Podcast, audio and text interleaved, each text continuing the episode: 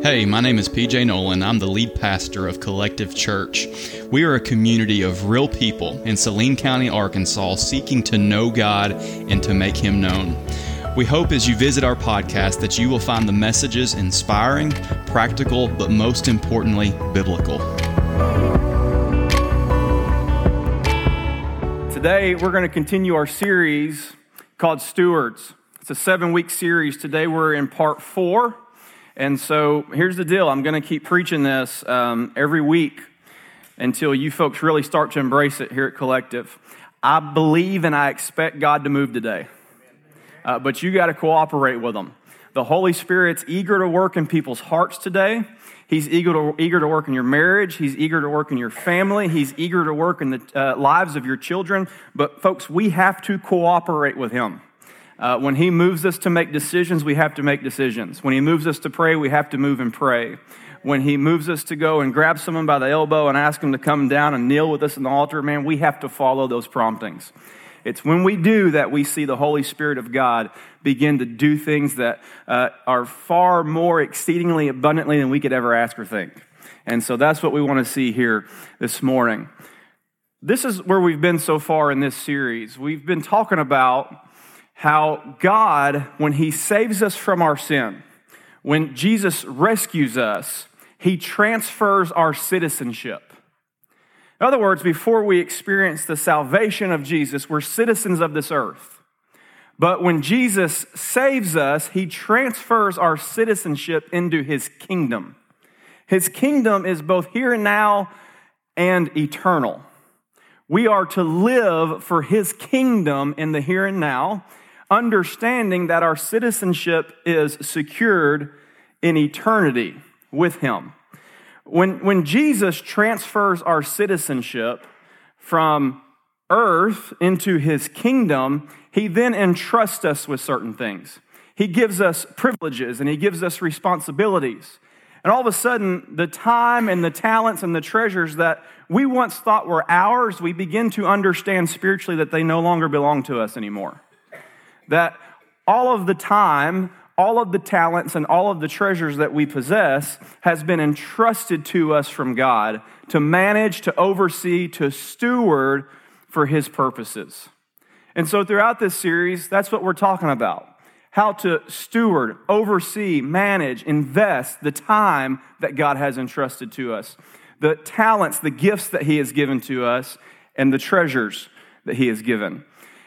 If I had to sum up this entire series in one sentence, one statement, if you were to ask me today, hey, I want you to sum up the entire seven weeks of this series in one statement, I would have to pull the quote from evangelist Shane Pruitt. Let's pull it up on the screen this morning. Shane Pruitt says this He says, The gospel isn't only about changing where you'll live for eternity, it's about changing how you live for today.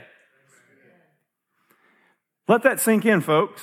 The gospel isn't only about changing your final destination, it's about changing how you live today with that eternal destination in mind. In case you don't know it, let me remind you today the gospel changes everything. When, when, the gospel gets a hold of you, when the grace of God gets a hold of you, your eyes are spiritually open to things that you weren't able to see before. The Bible says that before you were saved, you were called a natural man or natural woman. And the scriptures tell us that the natural man or the natural woman does not understand the spiritual things of God. But once you are saved, your eyes and your mind and your heart are opened up spiritually. And you begin to see things differently. And you begin to value things differently. That's what the gospel does. The gospel changes how we invest our time. It's one of the reasons why Moses prayed in Psalm chapter 90, verse 12 Lord, teach me to number our days that I might gain a heart of wisdom. Moses understood that his days here on earth were limited. Therefore, he wanted to live with a spiritual vision. And he asked the Lord to help him to number his days, in other words, to make the most of the days that he had been given, and to live them out with a heart of wisdom. We should do the same. The gospel not only changes how we invest our time, the gospel changes how we see the talents and the gifts that God has given us. The talents are the natural things, abilities that God hardwired within us when He knit us together in our mother's womb. The gifts are the things that the Holy Spirit of God supernaturally imparts to us when He saves us. See, when we are saved and born again, the Spirit of God begins to help us see that our talents and our gifts have not been given to you and I to build our own platforms or to make our own names famous, but have been given to us to make His name famous. The gospel also changes how we invest our treasures. The gospel reveals to us that our treasures aren't to be laid up here on earth for our gain, but instead to be invested for His purposes, that we might lay up treasures in heaven or in eternity. Speaking of treasures, that's where we're going to land today, next week, and the week after that. Next week, we're going to talk about the treasure of money. Week after that, we'll talk about the treasure of children. Today, though, we want to talk about the treasure of a home. And the title of our message today is How to Build Your Dream Home. How to Build Your Dream Home. What I want to do, if you're taking notes, I want you to write this down. I want to give you the key thought for our message today you're taking notes, write it down. Let this sink in, church. Your address is not a coincidence. Never has been. Every place that you have called home was never a coincidence. God always had you placed there and positioned there for a very specific reason, for a very specific purpose.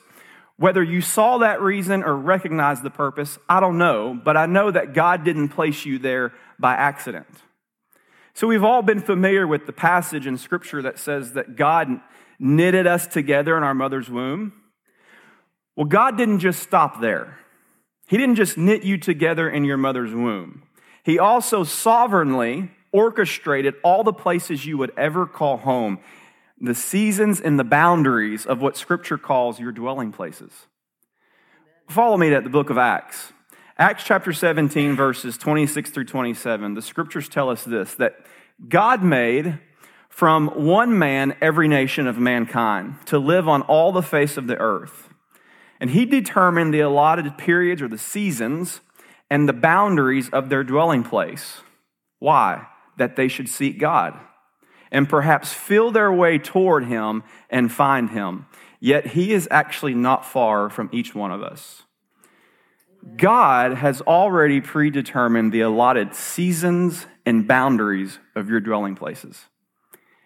He knew how long you would spend in that childhood home. He knows how long you're going to spend in your current home. He has given you and I, each and every one of us, an expiration date. Our mission is to make the most of the time He's given us and the treasure of our home that He has given us. I want to give you a few questions to consider. Get your wheels spinning a little bit about your home. I'd love for you to write these down. Take these questions home with you and discuss them with your spouse. Maybe even involve your children in the, in the discussion. Some of these questions, the answers may seem obvious, but if you really dig down deep into them, it will really make you question whether or not you're making the most of this treasure that God has entrusted to you. Number one, why do you have a home? Why do you have a home? The other question is why, what do you want to happen inside the walls of your home? What do you want to happen inside the walls of your home? What will the legacy of your years in the home be? Like when your children grow up and move out and start a family of their own, when you're maybe later on in life and moving towards retirement, what is the legacy of your home going to be? As a family who believes in following Jesus, in other words, you're surrendered to Him, you want to obey His commands, you're all about valuing what Jesus values, how do you make the most of the home that He's entrusted to you? Other question, final question here is how do you make your home an outpost for ministry instead of a retreat from the mission? See, a lot of times we go through the daily grind of life and we go home and we park in the garage and we close the garage as soon as we can and we strictly just see our house as an escape from the world. Jesus did not provide you with the treasure of a home so that you could retreat from the world. Now, there's nothing wrong with our homes being relaxing. There's nothing wrong with finding rest at home. But let's not forget that the primary purpose for God giving you the treasure of a home is for it to be an outpost for ministry and for mission. Well, many of you know, people in the community begin to hear that we're getting ready to purchase some property over here that within the next three years we hope to build a facility on. And one of the most common questions I get asked is what are the various spaces that y'all plan to build within that facility? Family Life Center, blah, blah, blah. And my most common answer is listen, we need a worship center, we need a place for kids to gather, and we need a place for students to worship. Beyond that, that's all we need. Why is that? Because we got outposts for ministry all around Saline County. Why don't we build a family life center when we got family life centers in Bryant? We got family life centers in Benton. We got family life centers in Haskell. We got them in Alexander. They're all over Saline County, and guess what? They're your homes. Those are the places for us to do ministry and to do mission. It's a treasure that God has given to you to help other people experience Him and to experience His goodness and His grace. So, I want to spend the rest of the time giving you a few different pointers, some application here for how to build your dream home. How to build your dream home. And I'm not talking about having the latest, greatest floor plan. I'm not talking about how to like go and find the latest, greatest paint color that Joanna Gaines has put out.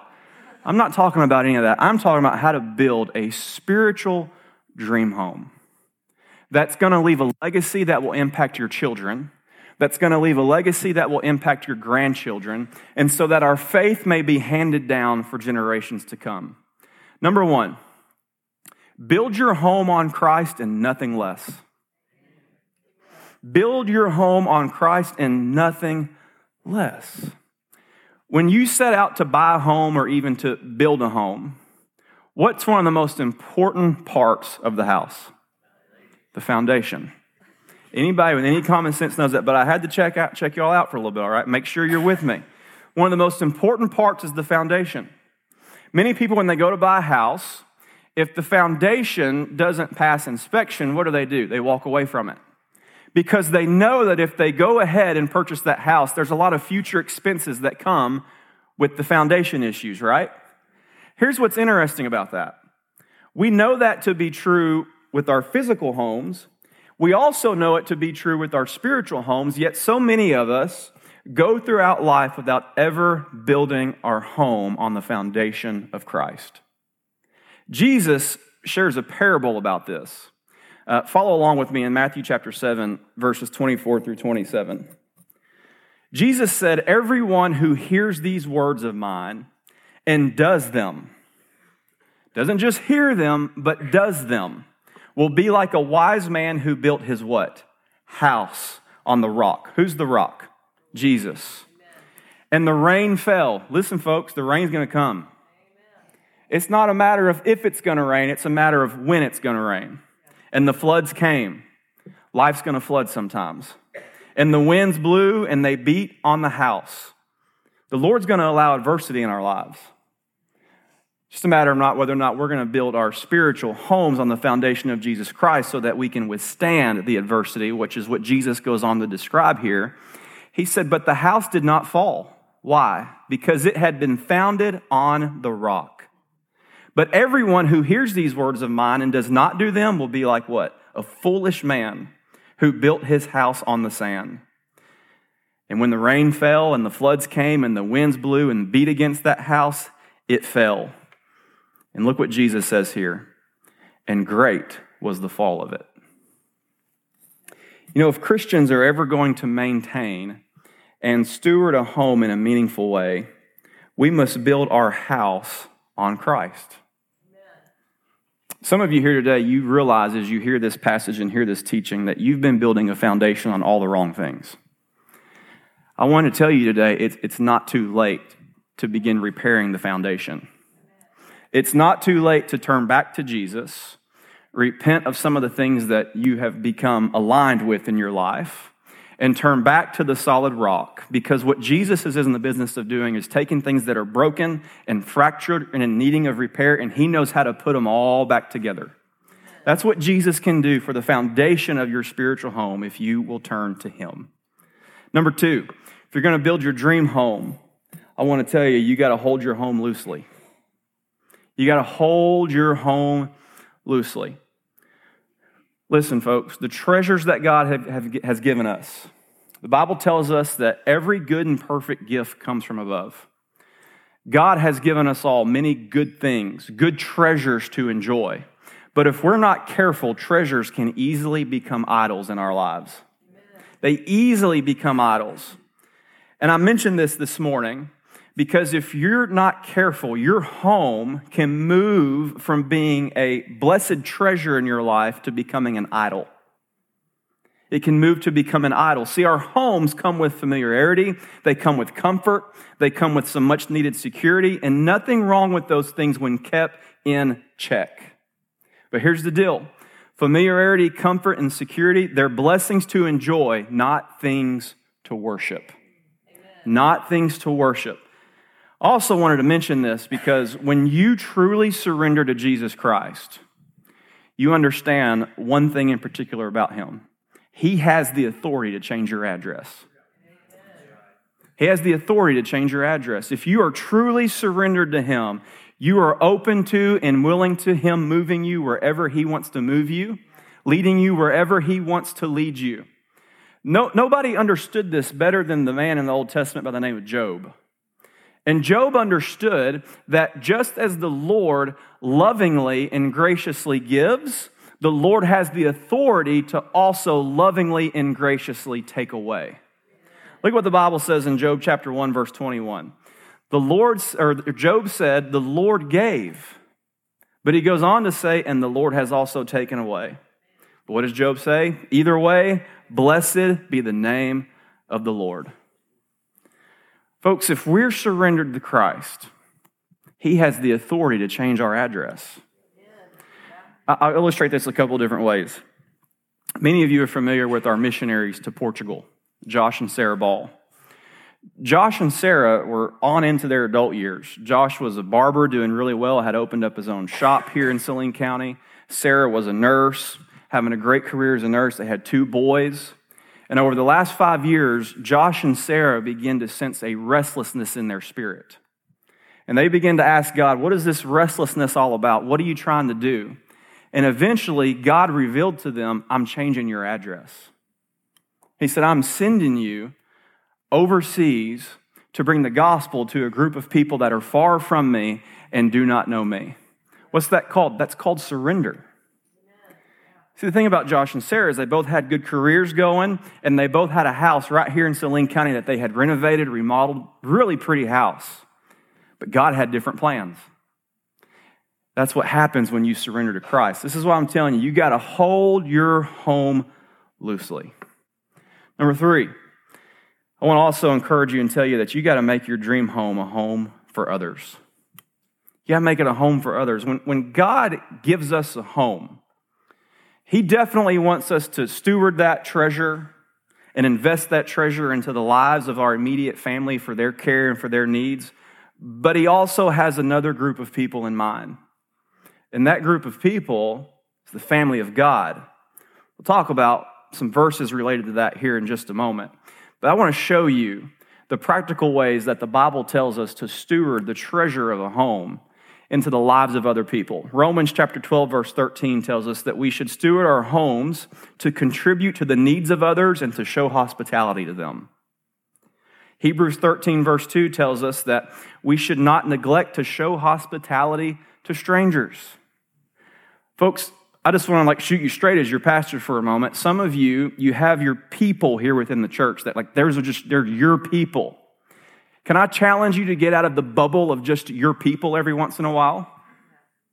And maybe begin to steward the treasure of your home in a way where you invite, invite some other people from the church family within your home and begin cultivating friendships with them. Because I can tell you this people want to belong.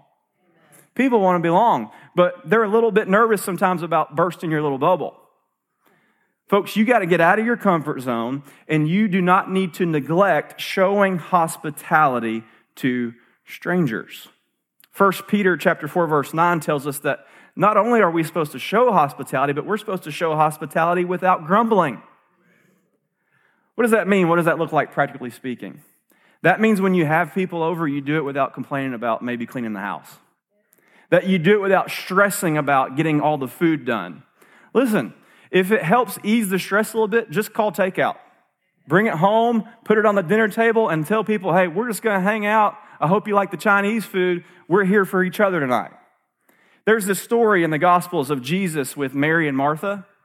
And they had had Jesus over for supper, and Martha's in the kitchen, hurrying around, rushing around, huffing and puffing. And Mary's just sitting at the feet of Jesus. Martha comes rushing in there. She says to Jesus, Are you going to tell Mary to help me in the kitchen? And Jesus looks at Martha, and I can just picture him laughing a little bit, a little bit of a smirk on his face. And he says, Martha, you're consumed with a lot of stuff that doesn't even really matter. He said, Mary is enjoying the good portion. Folks, let's just open up the treasure of our homes and invite people into them and not be stressed about some things that nobody really cares about. And let's just enjoy the good portion of being with Jesus and being with one another. The Bible says that when we do this that we produce an aroma in our house. That aroma is called the aroma of Christ. Look at what the Bible says in 2 Corinthians chapter 2 verse 15. For we are the aroma of Christ to God among those who are being saved and among those who are perishing. When you make your home a home for others, you are cultivating an aroma for Christ to those who are being saved and among those who are perishing. Number four, to build your dream home, you got to prioritize the family of God. You got to prioritize the family of God. Among the people that we might bring into our homes, our dwelling places over the years, God calls us to prioritize a specific group, and it's the family of God, as the scriptures call the household of faith in Galatians chapter 6. Look at this passage. The Bible tells us to not grow weary of doing good, for in due season we will reap a harvest if we do not give up. So then, as we have opportunity, let us do good for everyone, but especially to those who are of the household of faith. Jesus calls us to prioritize the family of God. In fact, there's a moment in the scriptures, it's over in Matthew chapter 12, verses 46 through 50. I'm going to read it here in just a second. Jesus was teaching his disciples speaking to a group of onlookers. And the Bible tells us that he was interrupted by a man. And that a man barges into the scene and says to Jesus, Jesus, your brothers and your mother are right over here, and they're wanting to have a word with you. They've got some questions. They want to talk to you about some things. And Jesus' response to the man has always fascinated me. It's always sort of intrigued me. Look at Jesus' response to him. He said, Who is my mother and who are my brothers? And stretching out his hand towards his disciples, he said, Here's my, Here are my mother and brothers. For whoever does the will of my Father in heaven is my brother and sister and mothers. Listen, church, I'm not saying that our biological families aren't important and shouldn't take priorities in our lives at various times. What I am doing and saying is pointing out that Scripture places a very high priority on the family of God. As believers, we not only live in a house, but the scripture says we are being joined together and being built up into a spiritual house. Look at 1 Peter chapter 2 verse 5. Peter says that you yourselves, that's you and I, we are like living stones being built up as a spiritual house to be a holy priesthood to offer spiritual sacrifices acceptable to God through Jesus Christ. Folks, let your home be a catalyst for the kind of spiritual building, joining, and maturing that comes within the family of faith. Fifth and final point remember that this home is not our home. Remember that the home that you might would consider your dream home, oftentimes we're so foolish to go as far as to call them our forever homes. They're not our forever homes. The Bible says that we are just passing through this place called earth. As believers, we are on a pilgrimage on our way to what Scripture refers to as a heavenly homeland. Friends, this is a temporary living situation. And oftentimes we get far too consumed with this temporary living situation. What we ought to do is be shifting our perspective and realizing that we are to manage all the time, all the treasures, and all the talent with heaven in mind. Look what Paul said in Philippians chapter 3 verse 20. Marianne's going to make her way to the stage as we get ready to open up the altars and pray this morning. Paul reminds us our citizenship is where? In heaven. And from it, we await a Savior, the Lord Jesus Christ. I don't know about you, but I'm thankful that this place is not my forever home. I'm thankful that I'm just passing through. I'm thankful that I don't have to strive to try to build the best home here on earth because Jesus is already preparing a mansion for me in heaven. My privilege and my responsibility in the meantime is to steward, manage, oversee, invest the treasure that He has entrusted to me for His purposes. You know what the Bible says about that? Jesus said, when you seek His kingdom above all else, everything else will be added unto you. Everything you need, you'll have. The Bible has a word for that contentment. Contentment. I want us to take some time to pray this morning. I want us to go before the Lord like we always do and pray. Thank God that He's preparing an eternal home for us in heaven. I want to encourage some of you to go before Him and realign your priorities with your home. There's many people in this church family. Man, you share your home with people. You've got people over for game nights. You're having people over to fellowship and to pray together, enjoy meals together. I love it. But there's others, for whatever reason, you just cling to it and you're fearful of having people in. I don't know why, I don't know all the reasons, but what I do know is your home is a treasure not for you. It's a treasure intended for ministry and for mission. So, can we go before the Lord and pray this morning and align our perspective of the treasure of our homes with the perspective of His kingdom? Thanks again for visiting the Collective Church podcast. We hope you found the message to be practical, inspiring, and biblical. And by the way, if you're interested in learning more about Collective Church, you can follow us on Facebook or Instagram. And if you enjoyed the message, hit the subscribe button. And if you'd be willing to, hit share and help us spread the word about Collective Church.